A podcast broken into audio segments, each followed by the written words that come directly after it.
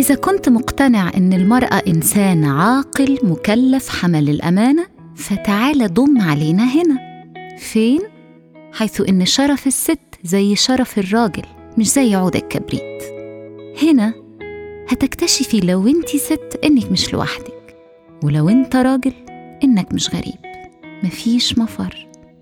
هتشغل عقلك وتستدل بالعدل. مش ربنا اسمه العدل عرفوه بالعقل. وعبدوه من غير ما يشوفوه. يوميات واحدة ست. تجربتي وتجربة ستات كتير. إحنا بني آدمين. آها أيوة أنا مع التنمر. أيوة زي ما سمعت كده. فجأة على انستجرام لقيت منشن ليا في حساب معمول جديد اسمه كارهي رشا الشامي. محطوطة صوري جنب صور سحالي وصراصير. عامل لي منشن في كل صورة. أنا فاكرة أكتر ردة فعل من قلبي إني ضحكت قلت كارهي رشا الشامي هو أنا لحقت؟ هو أنا لسه لحقت يبقى عندي محبين؟ ده أنا مش شايفة خالص كمان أي شبه بيني وبين السحالي دي. حقيقة أنا قعدت أبص كده للصورة أشوف طب هو جاب جاب فكرة السحالي دي منين؟ أيوة إيه اللي ألهمه فيا عشان يشبهني بالتشبيه ده؟ ما هي الإساءة برضو معلمة وليها ناسها. ده غير إن أنا ما بعتبرش السحالي والصراصير كائنات وضيعة أصلا. على فكرة أنا كنت يعني قسم حشرات وأمراض نبات بس ده موضوع تاني. ومحدش يروح يدور على الحساب لأنه اتقفل خلاص اللي عمله لما لقى مفيش أي تفاعل مني ولا رد فعل. ما كملش للأسف. لكن ليه ممكن ناس مشاعرهم تتأذى بسبب سخافات الناس بتعملها معاهم؟ على السوشيال ميديا أو في الحياة بشكل عام. التعليق على شكلنا التريقة على جسمنا تقييمنا اللي ما بيخلصش. هل الحل فعلا إن الناس دي تبطل تأذينا؟ تبطل تحكم علينا أو تعلق علينا ولا إننا نبطل نتأثر؟ إيه ده هو ينفع؟ لا لا لا دي مشاعر غصب عننا يعني.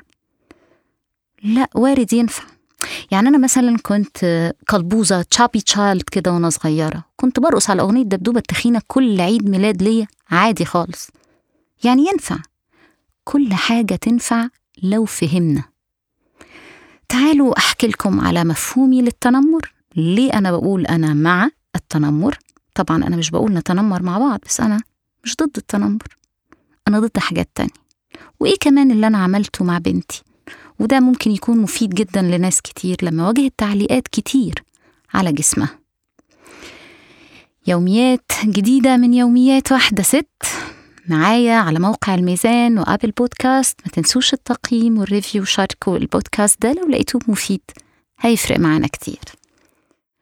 في المدرسة الابتدائي علقت بذهني آية ما انساهاش عمري من القرآن الكريم بتقول بسم الله الرحمن الرحيم لا يسخر قوم من قوم عسى أن يكونوا خيرا منهم ولا نساء من نساء عسى أن يكن خيرا منهن.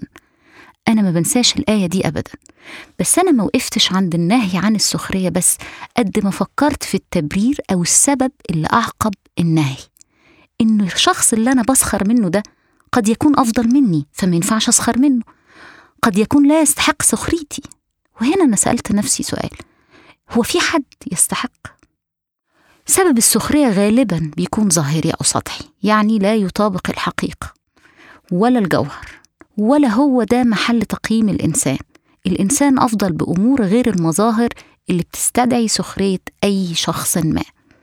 يعني التنمر غالبا متعلق بشكلنا بمظاهرنا يعني أنا لو قلت على واحد أقرع أو قلت على ست أم مناخير كبيرة فده لا يعكس حقيقتها أبدا كإنسانة ولا كلامي وصفي لشكلها أو شكله له دخل بأقدارهم وقدرهم في الحياة وبالتالي ممكن طبعا يكونوا لا يستحقوا سخريتي ويكونوا أحسن مني كمان وده بقى بيخليني أفكر تاني إيه ده هو في حد يستحق سخريتنا؟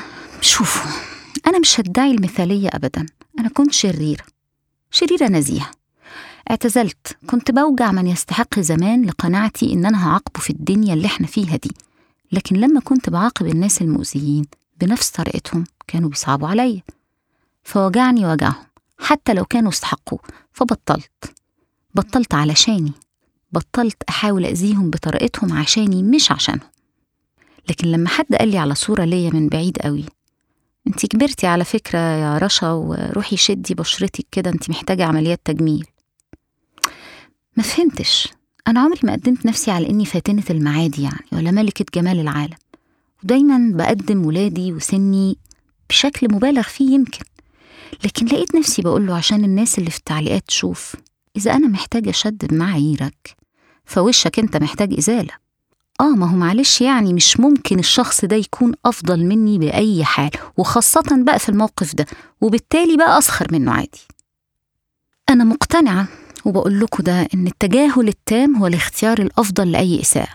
لكن أحيانا بنكون عايزين نطمن الناس اللي حوالينا أو بتتابعنا أو بتقلدنا أو بتقتدي بينا إن إحنا قادرين نواجه مش مكسوفين. بشرط إن الموضوع ما ياخدش أكبر من حجمه ولا تصوره. sense كده بنستخدمه بعض الوقت لوقت محدود. يعني أروح رزعاله التعليق ده وأروح ماسحه وعامله block وخلاص وخلصت القصة من غير ما اديها حجم أكبر من حجمها. أنا قمر عند نفسي. ولما كرمش فعلا ويا رب يرزقنا العمر ونكون قدها هكون قمرين. لأن قيمتي في داخلي هتزيد. وأنا عمري ما اقتنعت إن الشكل له قيمة ولا المظاهر. بس هو حافظ إنك لو عايز تضايق ست بالذات قول لها تخنتي عجزتي كبرتي. بس مش كل الستات زي بعض. إحنا بني آدمين فينا النضجة. فينا اللي في طريقها ومسيرها توصل وفينا اللي ربنا يتولاها برحمته. بنتي الصغيرة مرة قالت لي أحكي لكم بقى على موضوع بنتي ده لأن ده متكرر يمكن في بيوت معظمنا إن كل صورة بتحطها لنفسها على إنستجرام صديقاتها بيقولوا لها عليها تعليقات شديدة التقييم. خسيتي قوي. انتي مليتي سنة.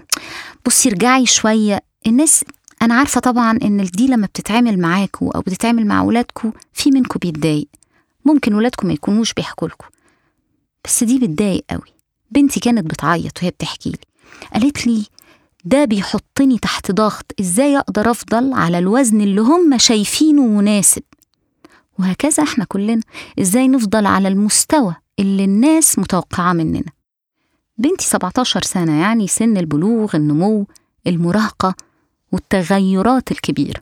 بس هي كمان بتلعب يوجا بتتكلم عن الأكل الصحي بتعمل اختراعات مبهرة على حسابها على إنستجرام وأصحابها بيعتبروها ملهمة أنا هحكي لكم أنا عملت معاها إيه بالظبط وإنتوا حاولوا تجاوبوا على الأسئلة اللي أنا وجهتها لها قبل ما أنا أكمل لكم الحكاية أنا قلت لها هل صحباتك دول بيعملوا كده مع بعض؟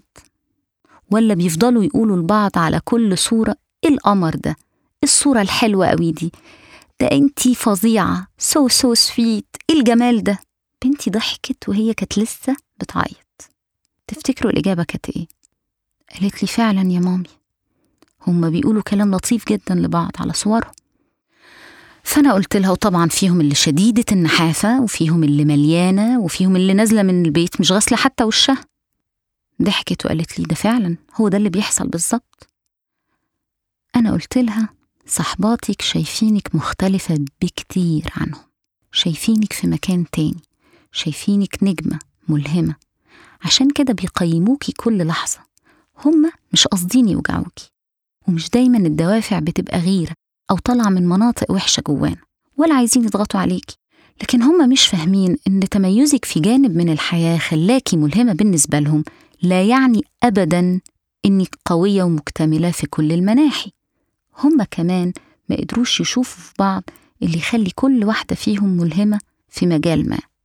أنا أكتر حاجة بتكلم عنها مجال السوشيال ميديا تحديدا لأن ده أكتر مجال بيخليك معرض لكل الإساءات الممكنة على صورك على كتاباتك على شكلك وبالذات للناس اللي عندهم متابعين كتير. تقدر تاخد ده وتنسخه بالظبط على نفسك في محيطك أو محيطك وسط أصحابك في قعدة في المدرسة في البيت في كل مكان. لكن عموما ال social media وزمن الصور والاهتمام بالمظاهر والشكل زود الضغط على الناس اللي عندهم منصات زي بنتي مثلا أو غيرها خصوصا لو بيتكلموا أصلا عن محتوى ليه علاقة بالصحة أو المظهر أو الرياضة طب نعمل إيه؟ أنا قلت لبنتي أنت بالنسبة لهم نجمة وبالتالي أنت لازم تقبلي إنك خاضعة للتقييم لأنك عندهم مش مسموح لك بالنقص وده جانب مهم جدا إحنا بنغفله في كل دعواتنا اللي بنقول فيها لا للتنمر لا للتنمر. أنت جمهورك مش شايفك ينفع تبقى ناقص. هم شايفينك في حتة تانية. أنا ضد المنطق ده بس فهمك للحالة دي هيخليك ما تزعلش منهم. من ناحية تانية طلبت منها تعمل فيديو بما يوافق شخصيتها وتحكي فيه للناس اللي في سنها إزاي إن أي حد بيقدم محتوى أو مميز في التواصل مع الناس وعنده جمهور محبوب في مدرسته. عنده حضور هو إنسان عادي بيمر بمراحل وتغيرات وبيزعل وبيتجرح وبيحس. مع تكرار الوعي بالشكل ده هو ده اللي هيخلي الآخر يغير نظرته اللي فيها شوية خيال وتأليه لكل الناس اللي بيشوفهم نجوم أو مؤثرين في حياته. وده اللي حصل. بنتي عملت الفيديو ده وحسيت إن ده انتصار ليا كأم وكانت شجاعة واتكلمت بثقة وقلب مفتوح ودموع. حقيقة أقدر أقول لكم إن المشكلة والضغط اللي كانت بتتعرض له ده انتهى وحصل تصالح كبير بينها ومع التغيرات اللي بتحصل لها. بس خلوا بالكم خلوا بالكم جدا مش دايما الأمور بتكون بالسهولة دي. يعني مش أي حد هيروح يعمل مع ولاده ده هيتوقع النتيجة دي. مش كلنا بنفهم وبنعبر ونتخلص من اللي بيوجعنا بالطريقة نفسها.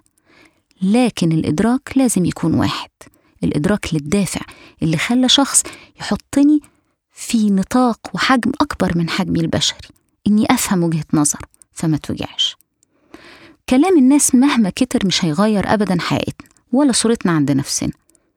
والكلام الوحش بصراحة لما بيكتر غالبا بيكون فيه كلام كمان كتير حلو.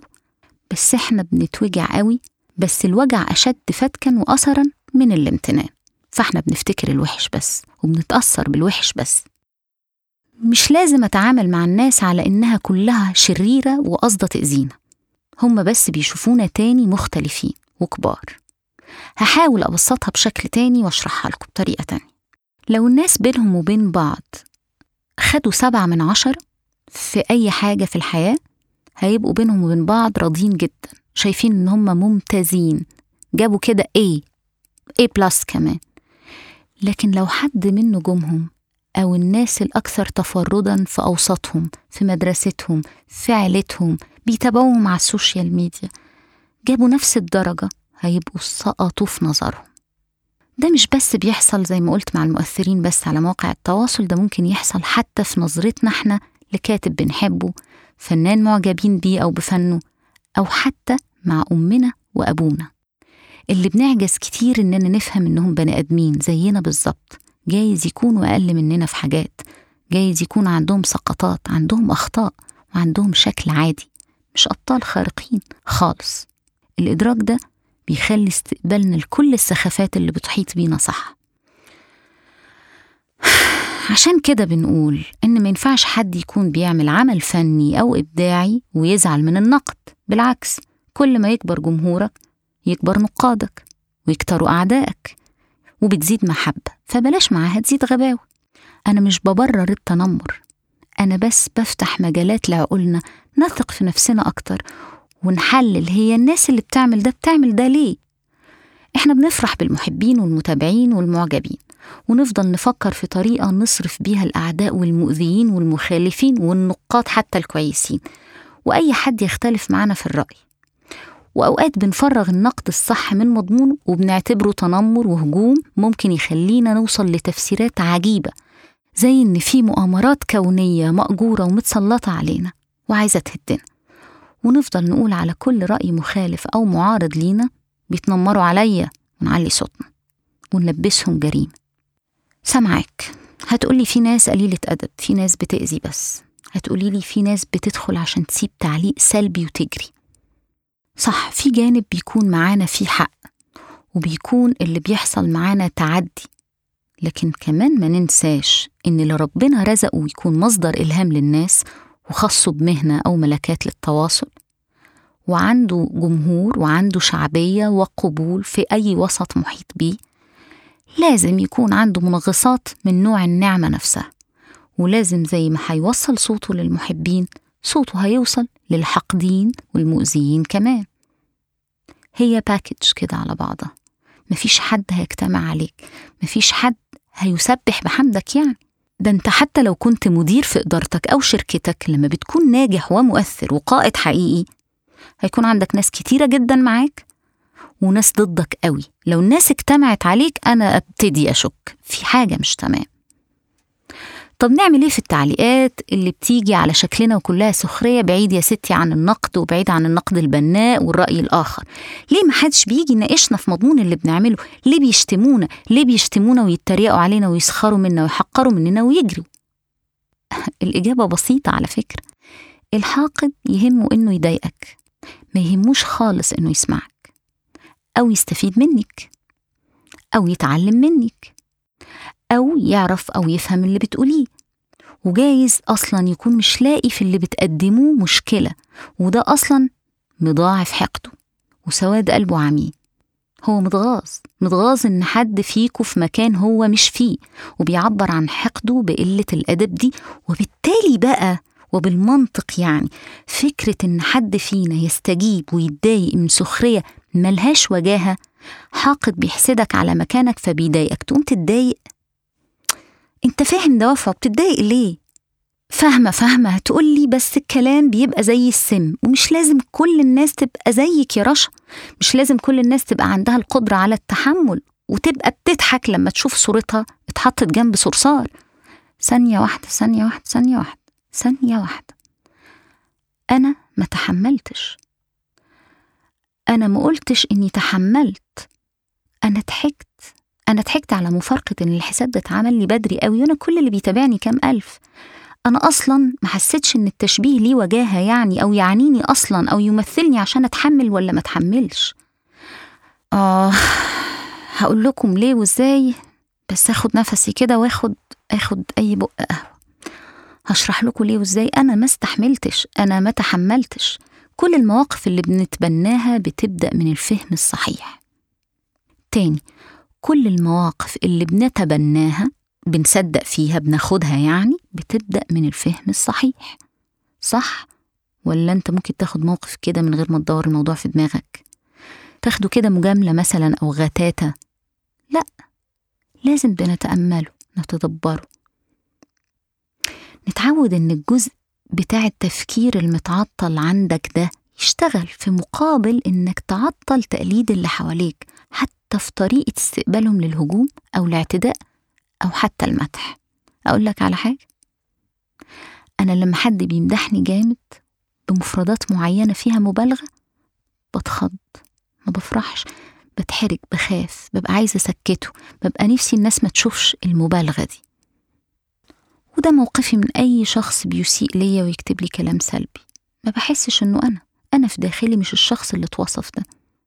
أنا مش وحشة ومعايرة أي حد ليا بشكلي ودي اللي أنا هجيلها حالا هتزودني مش هتنتقص من قدري في شيء. أي حد هيعايرنا بشكلنا دي هتزودنا مش هتنتقص من قدرنا في حاجة. تخيل بقى. هحكي لكم حدوتة كده قبل ما أقول لكم ليه ده بيزودنا ما بينقصناش من أجواء ال social media برضو. أنا بتابع ناس كتير جدا. في ناس بستفيد منهم.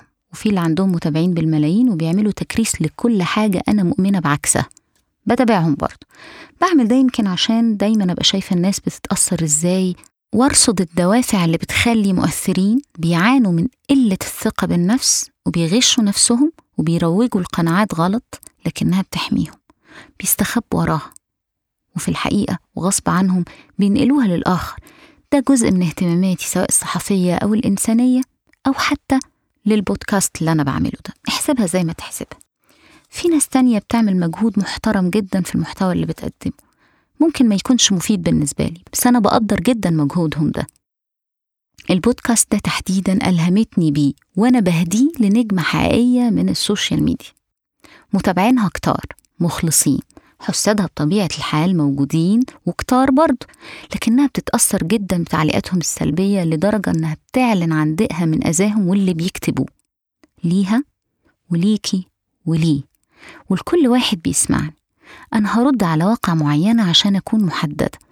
مش عايزاكوا تتوهوا مني. هحاول أشرح وجهة نظري في عدم جدوى التأثر أصلا بكل تنمر بيحصل أو بيقابلنا في حياتنا. نجمة جميلة ناجحة. وشاطرة وحقيقية. نشرت لها صورة صورة profile عادية جدا جدا على ال social media. فالناس بتقول لها إيه الحبوب وإيه المنظر ده وإيه ده وإيه ده؟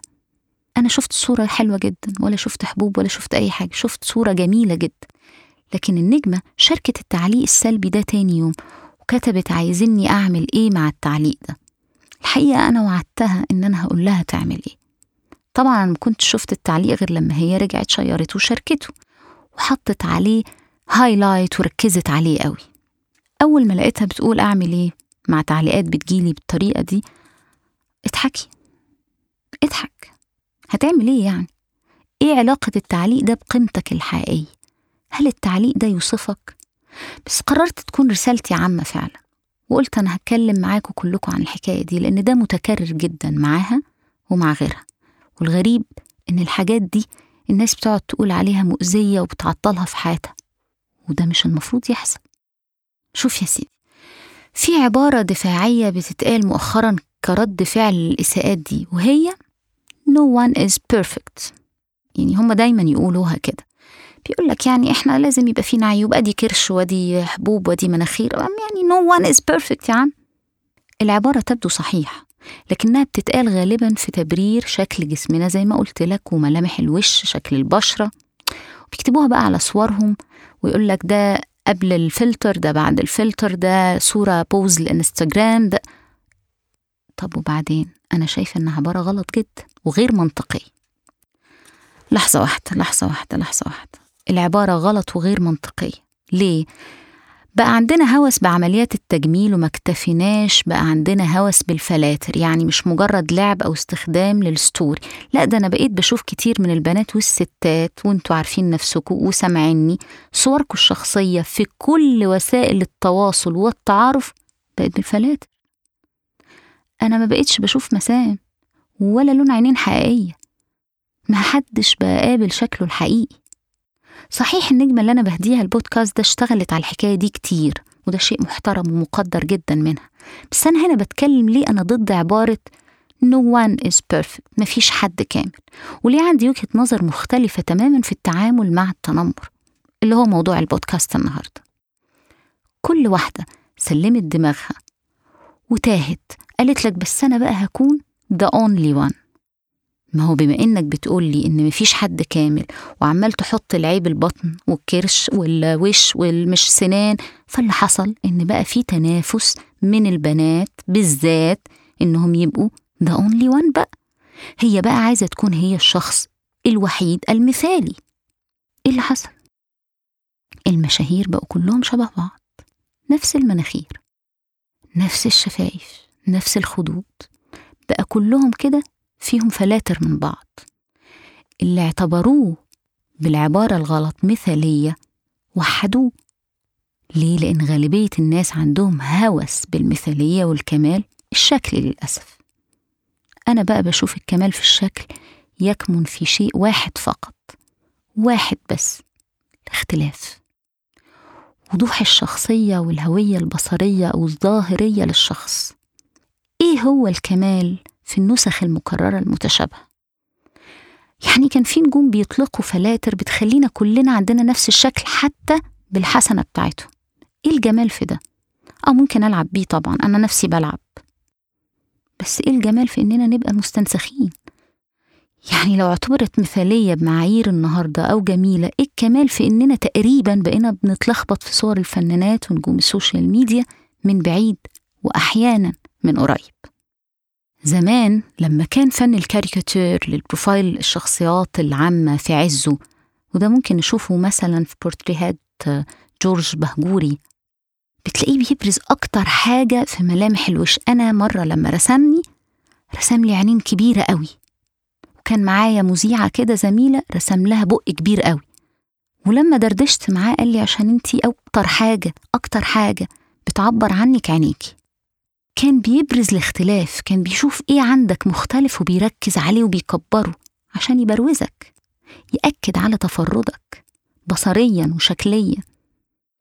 واللي بطبيعة الحال التفرد البصري والشكل أكيد بيستتبعه تفرد حقيقة وفي الجوهر كمان. باختصار يعني أنا عارفة إن أنا طولت بس كل تفصيلة فينا مختلفة هي اللي بتكملنا لأنها بتخلينا حقيقيين الشفايف الرقيقة. أو المكتنث المناخير الحادة أو الشمخ الجبهة العريضة الوش المدور الطيب أو الحاد الجاد أو المنحوت الحلو الوحش ده اللي هو وشي بقى أنا براحتي بقى دلع نفسي برضه. الناس كانت بتفتكرني عاملة عمولة وعاملة عملية تجميل ونحت خدودي.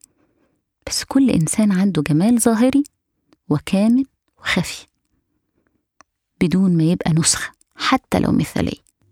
في ناس هتفتكر إن الحلقة دي متخصصة قوي أو إنها لفئة معينة من المجتمع بس هي الحقيقة إن الهوس بعمليات التجميل تجاوز المشاهير بكتير وبقى حلم والتنمر والتعليق على الشكل على المناخير على البشرة إلى آخر. كل الكلام ده بقى بيعكنن على بنات كتيرة جدا جدا وبيعطل إنتاجيتهم أنا مع عمليات التجميل لتصحيح التشوهات والطفرات الشاذة لكن مش عشان نبقى مكررين ونسخ من بعض وبالتالي هنبقى وحشين. حتى في الصناعة. واعتبرني أو اعتبريني بقنعك في الصناعة بنعتبر الشغل اليدوي هو الأغلى لأن مفيش قطعة أبدا بتبقى متماثلة مع القطعة التانية. عمرها ما بتستنسخ وهي صناعة إيد. وإحنا بنشتريها بنبقى فخورين جدا وفرحانين قوي بكل اختلاف بيؤكد تفرد القطعة دي عن غيرها. بنفرح بتفرد المنتجات وبننسخ نفسنا. فما بالك بقى وما بالك بخلق ربنا سبحانه وتعالى. عشان كده واحفظوها دي بقى. يا عزيزتي يا عزيزي يا بنات بجد بشرتك على شعرك على ضحكتك شكل جسمك هو اللي بيخليكي انت فلانة الفلانية بمشوار وشخصية وضمير وأحلام ومستقبل يستحيل يتطابق مع حد بموهبة وقدرات مستحيل تشبه حد. وبالتالي الأولى إنك تدعمي كل ما يؤكد على تفردك. عشان كده لازم تضحكي. يا نجمتنا لازم تضحكي. وتعبري على التعليق ده بدون ما تتحمليه. انت مش مضطرة تتحمليه أو تيجي على نفسك. عشان كده أنا ما بتضايقش. ولا بحس إن أنا جوايا رغبة إن أنا أشهد الناس عليه. أنا أنا والله فعلا لسه امبارح حد قايل عليا إن أنا راس كرومبا. عشان كنت بناقشه في حاجة ليها علاقة بإهانة الستات. لا عملت له بلوك ولا اتضايقت منه هو ما يعرفنيش. والكرومب مش وحش. على سؤال المفروض أعمل إيه لما حد يكتب لي وصف فيه تنمر عليا؟ ولا حاجة. لأن اللي عمله ملوش غير معنى إن أنا متفردة. وبالتالي عدم فهمه أو محاولته كأي قطيع لنسخ الناس من بعض وفق معايير هم قالوا إنها مثالية ما تستحقش إننا نقف حتى قدامها. حتى الظواهر زي زيادة الوزن الإرهاق أو غيرها كلها بتكون معبرة ومعنونة لرحلتنا اللي إحنا بنمر بيها. بنربي ولادنا بنرضعهم بنكبرهم.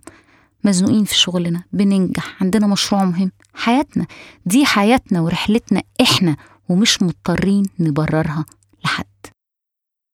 كنت لسه مخلصة ثانوية عامة وعندي حالة من السخط بسبب إجباري إني أدخل كلية غصب عني. بعد مذاكرة ومجهود كبير ومجموع كبير.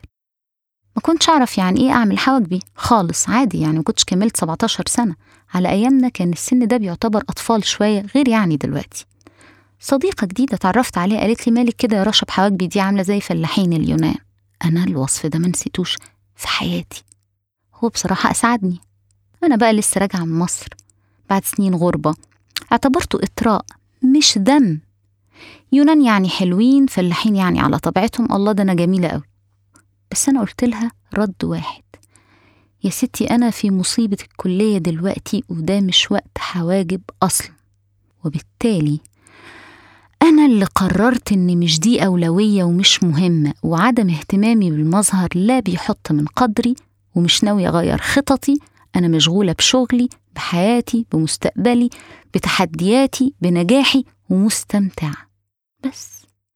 بالنسبة للأطفال عشان أنا عارفة إن أنت هتقولي بس التنمر ده بيدمر أطفالنا والحملات اللي بتتعمل طول الوقت لا للتنمر لا للتنمر بتستهدف كمان الأطفال في المدرسة. طيب التنمر ممكن يسبب طبعا مشاكل لو سيبنا الصغيرين بدون دعم ولا تدريب على التعامل وممكن يبقى خطر جدا على بعض الأنماط شديدة الحساسية. لكن بصراحة ما ينفعش برضو نفضل نهول من أثر التنمر ونضخم من خطره. وكأنه شيء لا يمكن مقاومته أو احتمال أثره أو فهمه ولا استيعابه. وكل من يقع عليه التنمر ضحية. بقينا كلنا على السوشيال ميديا ضحايا التنمر. أنا دلوقتي بعمل إيه؟ فاهمين أنا بعمل إيه؟ أنا بعطل القوة والثقة اللي جوايا. بعطل حتى فهمي للحياة. فهمي إن في أخيار وأشرار في طيبين وفي أعداء. أنا بعطل حتى تفردي واختلافي. أنا غصب عني بحاول أستخبى ورا فلتر عشان محدش يحطمني. فيا سيدي طالما في أصوات بتقول لا للتنمر فياريت يكون صوتي مع أصوات تانية بتقول للناس تقوى. بتقول للناس تفهم التعدد الاختلاف. بتقول للناس ثقوا في نفسكم اقووا. إن شاء الله حتى نص حجم الصوت اللي بيقول لا للتنمر. لو رجعنا الأفلام ومسرحيات زمان وأجمل الكوميديانات اللي عرفناهم مروا عليهم كده مرور عابر هنلاقي نص الحوار بقوانين دلوقتي جرايم تنمر. بس وقتها كان هزار كان لعب لأن مفيش حد كان ممكن يحس بنقص عشان عنده كرش ولا عشان أصلع ولا عشان سنانه مظاهر مش بتعبر عن قدرنا. في المجتمعات اللي فيها سيطرة لأصحاب البشرة البيضاء بتعتبر كلمة يسود أو النداء ده تنمر وممارسة للعنصرية في المجتمعات بقى اللي بتغلب عليها سيادة أصحاب البشرة السمراء ممكن تعتبر يا بيضة تنمر. أنا تعرضت لده في زيارة في بلد أفريقي. كنت بمشي ومن بعيد جدا جدا. ست كده استنت لما المسافة فرقت بينا وقالت وايت وومن أنا اتلفت كده وقلت لها هاي وابتسمت. الشارع كله ضحك والست ضحكت وأنا ضحكت والناس كلها ضحكت وقالوا مين الهبلة دي تقريبا أو إحنا في عالم اللون والعرق تجاوز فيه فكرة التنمر العنصرية والحد من فرص حقوق البعض بناء على لونهم أو عرقهم أو حتى جنسهم. ده موضوع تاني. أنا هنا بتكلم عن إحساسك الداخلي بالنقص والوجع لما حد يشير لوصفك اللي ما بيقلش منك. زمان كانوا بيقولوا على الشعر المجعد أكرت النهاردة مش ملاحقين على اللي عايزين يبقوا كيرلي. عشان كده ما تخليش الدنيا تحط لك وتصنع لك معايير شكلية خاصة بالزمن ده بس. عرض نفسك طول الوقت عرضي نفسك طول الوقت لإنتي وولادك وصحابك للاختلاف. إن مفيش حد نسخة من التاني وإن المختلف هو اللي كويس. فلما يتعرضوا لأي سخرية أو تنمر هيضحكوا من جواهم مش هيفهموا الربط ولا الإساءة مش هيشوفوا إنها تنطبق عليهم أصلا. تكون قوي ولا تكون ضحية؟ تكون طبيعي وفاهم إنك بتعيش مراحل تعلم نفسك وتختار أولوياتك وتطور مهاراتك ولا تتوجع وتعيط وتستخبى من كل وصف بتتوصفه؟ الغريبة يا مستمعيني الأعزاء محدش بيتكسف لما بيبقى حرامي ولا منافق. محدش حتى بيتكسف لما يبقى جاهل لكن ممكن يتحرج قوي لو مناخيره معوجة يقلق قوي لو تحت عينه أسود. كل سن ليه حساسيته لكن أنا برجع دايما وراهن على الوعي. ولادنا مش زينا لما كنا صغيرين. ولادنا دلوقتي مدركين إن في سن البلوغ في تغير هرموني هم أكتر ثقافة عندهم تصور عن التغيرات الشكلية اللي في جسمهم نمو الشعر الاستدارات اللي بتحصل إلى آخره. إحنا وإحنا صغيرين قدهم كنا بنتحرج. وأي تغير من ده كنا بنخبيه فما فيش داعي نطبطب زيادة ونعجز ولادنا. أنا ما كنتش ممكن أتخيل أم كلثوم وهي نحت دقنها وخدودها ولا ممكن كنت أتخيل صلاح جاهين من غير جسمه المليان ولا الموسيقار عبد الوهاب بدون لدغته في السين اللي كانت بتختفي بأعجوبة لما يغني. كل ما يميزك ويؤكد فرديتك وهويتك الشكلية أنا بعتبره هو ده الكمال الظاهري. ما هو مفيش كمال أكتر من إني أطلعك من وسط مليون واحد بسهولة. وما يحط من قدرك ولا قدرك غير حقيقتك وأثرك ونزاهتك وصدقك وبس. يا ناس دول بيتنمروا على الستات كونهم ستات أصلا. تلاقي غمز ولمز كده أول ما كانوا بيلاقوا وده حصل معاي مديرة ست يقولك يا عم دي واحدة ست إحنا شفنا كتير. فهتقولي بقى كبرتي عجزتي تخنتي سودة بيضة متصابية كئيبة هتموتي وتتشهري ذوقك وحش تركبيش اللبس على بعضه حلو شعرك يقرف. لما بشوف أي كلمة من دول على حساب أي ست بتشتغل وشقيانة وبتعمل محتوى وبتقدم أفكار وبتربي ولادها وبتتعلم بفتكر علاء ولي الدين في فيلم الناظر وهو عامل ست وبيرقص كده وبيقول موت بغيظ. أنا حلوة وطعمة وبيضة وقشطة أهو. أنا مش مع التنمر. أنا مع الثقة مع القوة ومع النهي عن السخرية. من ناس عسى أن يكونوا خيرا منه.